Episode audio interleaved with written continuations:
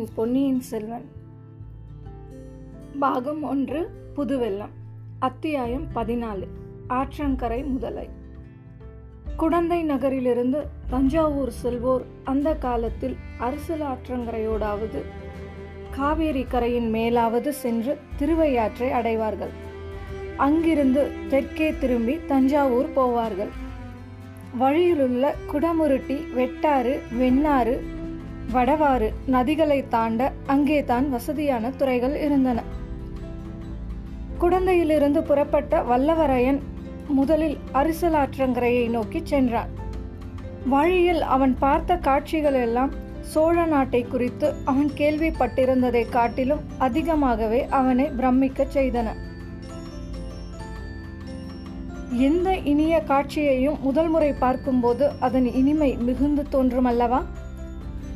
பசும்பயிர் வயல்களும் இஞ்சி மஞ்சள் கொல்லைகளும் கரும்பு வாழை தோட்டங்களும் தென்னை கமுகு தோப்புகளும் வாவிகளும் ஓடைகளும் குளங்களும் வாய்க்கால்களும் மாறி மாறி வந்து கொண்டே இருந்தன. ஓடைகளில் அல்லியும் குவலையும் காடாக பூத்து கிடந்தன.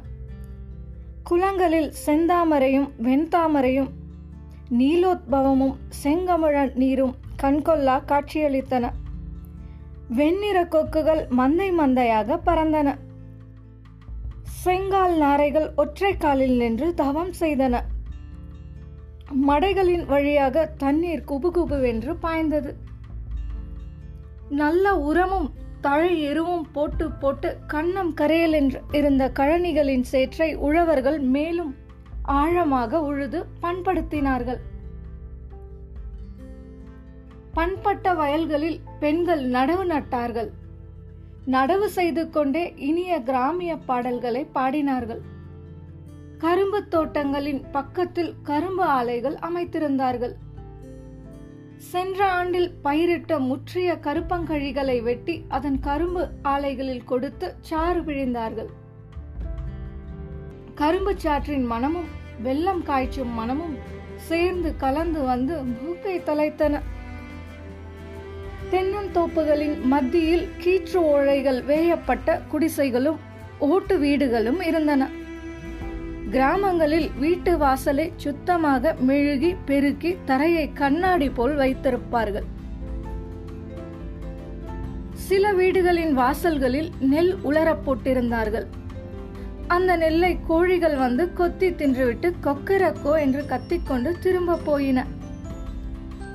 நெல்லை காவல் காத்து கொண்டிருந்த பெண் குழந்தைகள் அக்கோழிகளை விரட்டி அடிக்கவில்லை. கோழி அப்படி எவ்வளவு நெல்லை தின்றுவிடப் போகிறது? என்று அலட்சியத்துடன் அக்குழந்தைகள் சோழியும் பல்லாங்குழியும் ஆடிக்கொண்டிருந்தார்கள். குடிசைகளின் கூரைகளின் வழியாக அடுப்பு புகை மேலே வந்து கொண்டிருந்தது. அடுப்பு புகையுடன் நெல்லை புழுக்கும் மனமும் கம்பு வறுக்கும் மனமும் இறைச்சி வதக்கும் நாற்றமும் கலந்து வந்தன. அக்காலத்தில் போர் வீரர்கள் பெரும்பாலும் மாமிச பட்சினிகளாகவே இருந்தார்கள். வல்லவரையனும் அப்படித்தான். எனவே அந்த மனங்கள் அவனுடைய நாவில் ஜலமூறச் செய்தன. ஆங்காங்கே சாலை ஓரத்தில் கொல்லர் உலைக்கலங்கள் இருந்தன. உலைகளில் நெருப்பு தணல் தகதகவென்று ஜொலித்தது. இரும்பை பட்டறையில் வைத்து அடிக்கும் சத்தம் டனார் டனார் என்று கேட்டது. அந்த உலைக்கலங்களில் குடியானவர்களுக்கு வேண்டிய ஏர்கொழு மண்வெட்டி கடப்பாறை முதலியவற்றுடன் கத்திகள் கேடயங்கள் வேல்கள் ஈட்டிகள் முதலியன கும்பல் கும்பலாய் கிடந்தன. அவற்றை வாங்கிக் கொண்டு போக குடியானவர்களும் போர் வீரர்களும் போட்டி போட்டு காத்து கொண்டிருந்தார்கள். சிறிய கிராமங்களிலும் சின்னஞ்சிறு கோவில்கள் காட்சியளித்தன. கோவிலுக்குள்ளே சேமக்கலம் அடிக்கும் சத்தமும் நகரா முழங்கும் சத்தமும் மந்திர கோஷமும் தேவார பண்பாடலும் எழுந்தன. மாரியம்மன் முதலிய கிராம தேவதைகளை மஞ்சத்தில் எழுந்தருள பண்ணிக்கொண்டு பூசாரிகள் கரகம் எடுத்து ஆடிக்கொண்டும் உடுக்க அடித்துக்கொண்டும் வந்து நெல் காணிக்கை தண்டினார்கள்.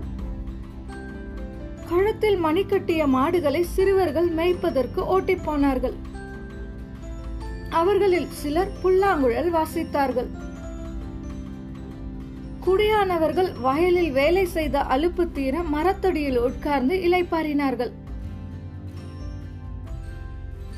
அப்போது செம்மறியாடுகளை சண்டைக்கு ஏவிவிட்டு அவர்கள் வேடிக்கை பார்த்தார்கள். வீடு கூரைகளின் மேல் பெண் மயில்கள் உட்கார்ந்து கூவ அதை கேட்டு ஆண் மயில்கள் தோகையை தூக்க முடியாமல் தூக்கிக் கொண்டு ஜிவ்வென்று பறந்து போய் அப்பெண் மயில்களுக்கு பக்கத்தில் அமர்ந்தன. புறாக்கள் அழகிய கழுத்தை அசைத்துக் கொண்டு அங்குமிங்கும் சுற்றின. பாவம் கூண்டுகளில் அடைப்பட்ட கிளிகளும் மைனாக்களும் சோக கீதங்கள் இசைத்தன. இப்படிப்பட்ட காட்சிகளை எல்லாம் பார்த்து கழித்து கொண்டு வந்தியத்தேவன் குதிரையை மெல்ல செலுத்திக் கொண்டு சென்றான். அவனுடைய கண்களுக்கு நிறைய வேலை இருந்தது. மனமும் இந்த பல்வேறு காட்சிகளை பார்த்து மகிழ்ந்து கொண்டிருந்தது. ஆயினும் அவன் உள்மனதிலே லேசாக பனியினால் மூடுண்டது போல் ஒரு பெண்ணின் முகம் தெரிந்து கொண்டே இருந்தது.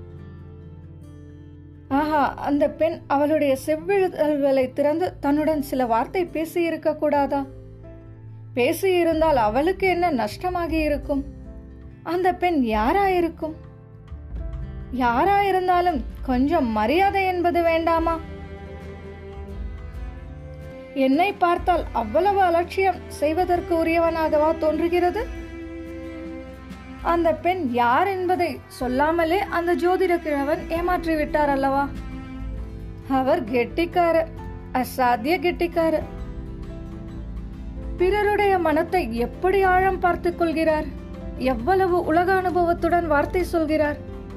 முக்கியமான விஷயம் ஒன்றும் அவர் சொல்லவில்லைதான் ராஜாங்க சம்பந்தமான பேச்சுக்களில் அவர் மிகவும் ஜாக்கிரதையாக எதுவும் சொல்லாமல் தப்பித்துக் கொண்டார்.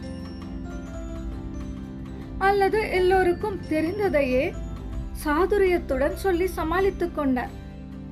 ஆனால் தன்னுடைய அதிர்ஷ்ட கிரகங்கள் உச்சத்துக்கு வந்திருப்பதாக நல்ல வார்த்தை சொன்னார் அல்லவா? குழந்தை ஜோதிடர் நன்றாய் இருக்கட்டும். இவ்வாறெல்லாம் சிந்தித்துக் கொண்டு வந்தியத்தேவன் சென்றான். அவ்வப்போது எதிர்ப்பட்ட காட்சிகள் இடையிடையே அவனை சிந்தனை உலகத்திலிருந்து இவ்வுலகத்துக்கு இழுத்தன. கடைசியில் அரிசல் ஆற்றங்கரையை அடைந்தான். சிறிது தூரம் ஆற்றங்கரையோடு சென்றதும் பெண்களின் கைவலை குலுங்கும் சத்தமும் கலகலவென்று சிரிக்கும் ஒலியும் கேட்டன. அவர்கள் இருக்கும் இடம் தெரியாமல் அரிசல் ஆற்றங்கரையில் அடர்ந்து வளர்ந்திருந்த மரங்கள் மறைந்து கொண்டிருந்தன. எங்கிருந்து அப்பெண்களின் குரல் ஒலி வருகிறது என்று கண்டுபிடிக்க வந்தியத்தேவன் ஆற்றங்கரை ஓரத்தை உற்று பார்த்து கொண்டே சென்றான். திடீரென்று ஐயோ ஐயோ முதலை முதலை பயமாயிருக்கிறது என்று அபய குரலையும் கேட்டான். குரல் வந்த திசையை நோக்கி குதிரையை தட்டி விட்டான் அந்த பெண்கள் இருந்த இடம் இரு மரங்களின் இடைவெளி வழியாக அவனுக்கு தெரிந்தது. அவர்களுடைய முகங்களில் பீதி குடிக்கொண்டிருந்தது. அதிசயம் அதிசயம் அவர்களிலே இருவர் ஜோதிடர் வீட்டிற்குள்ளே வந்தியத்தேவன் பிரவேசித்ததும் புறப்பட்டு சென்றவர்கள்தான். இதையெல்லாம் நொடி நேரத்தில் வந்தியத்தேவன் பார்த்து தெரிந்து கொண்டான். அதை மட்டுமா பார்த்தான்? ஒரு அடர்ந்த நிழல் தரும் பெரிய மரத்தின் அடியில் வேரோடு வேறாக பாதி தரையிலும் பாதி தண்ணீரிலுமாக ஒரு பயங்கரமான முதலை வாயை பிளந்து கொண்டிருந்தது. சமீபத்தில் தான் கொள்ளிட நதியில் ஒரு கொடூரமான முதலை வாயை பிளந்து கொண்டு வந்ததை வந்தியத்தேவன் பார்த்திருந்தான். முதலை எவ்வளவு பயங்கரமான பிராணி என்பதையும் கேட்டிருந்தான். ஆகவே இந்த முதலையை பார்த்ததும் அவன் உள்ளம் கலங்கி உடல் பதறி போனான்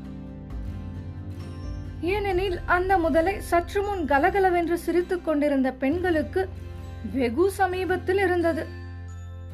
வாயை பிளந்து கொண்டு கோரமான பற்களை காட்டிக்கொண்டு பயங்கர வடிவத்துடன் இருந்தது. முதலை இன்னும் ஒரு பாய்ச்சல் பாய வேண்டியதுதான். அந்த பெண்களின் கதி அதோ கதியாகிவிடும். அந்த பெண்களோ பின்னால் அடர்த்தியாயிருந்த மரங்களினால் தப்பி ஓடுவதற்கும் முடியாத நிலையில் இருந்தார்கள். வந்தியத்தேவனுடைய உள்ளம் எவ்வளவு குழம்பி இருந்தாலும் அவன் உறுதி அணுவளவும் குன்றவில்லை. தான் செய்ய வேண்டியது என்னவென்பதை பற்றியும் அவன் ஒரு கணத்துக்கு மேல் சிந்திக்கவில்லை. கையில் இருந்த வேலை குறிப்பார்த்து ஒரே வீச்சாக வீசி எறிந்தான். வேல் முதலையின் கெட்டியான முக முதுகில் பாய்ந்து சிறிது உள்ளேயும் சென்று செங்குத்தாக நின்றது. உடனே நமது வீரன் உடைவாளை உருவிக்கொண்டு முதலையை ஒரே அடியாக வேலை தீர்த்து விடுவது என்ற உறுதியுடன் பாய்ந்து ஓடி வந்தான். முன்போலவே அந்த சமயத்தில் அப்பெண்கள் கலகலவென்று சிரிக்கும் சத்தம் கேட்டது. வந்தியத்தேவனுக்கு அது நாராசமாய் இருந்தது இத்தகைய அபாயகரமான வேலையில் எதற்காக அவர்கள் சிரிக்கிறார்கள்? பாய்ந்து ஓடி வந்தவன் ஒரு கணம் திகைத்து நின்றான். அப்பெண்களின் முகங்களை பார்த்தான்.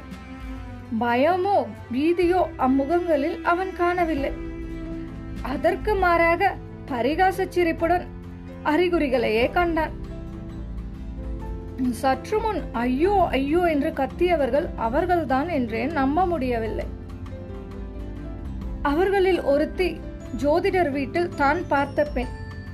கம்பீரமான இனிய குரலில் பெண்களே சும்மா இருங்கள் எதற்காக சிரிக்கிறீர்கள்? என்று அதற்றும் குரலில் கனவில் கேட்பது போல் அவன் காதில் விழுந்தது. முதலையை பா பாய்ந்து சென்றவன் வாளை ஓங்கிய வண்ணம் தயங்கி நின்றான். முதலையை உற்று பார்த்தான். அந்த பெண்களின் முகங்களையும் இன்னொரு தடவை உற்று பார்த்தான்.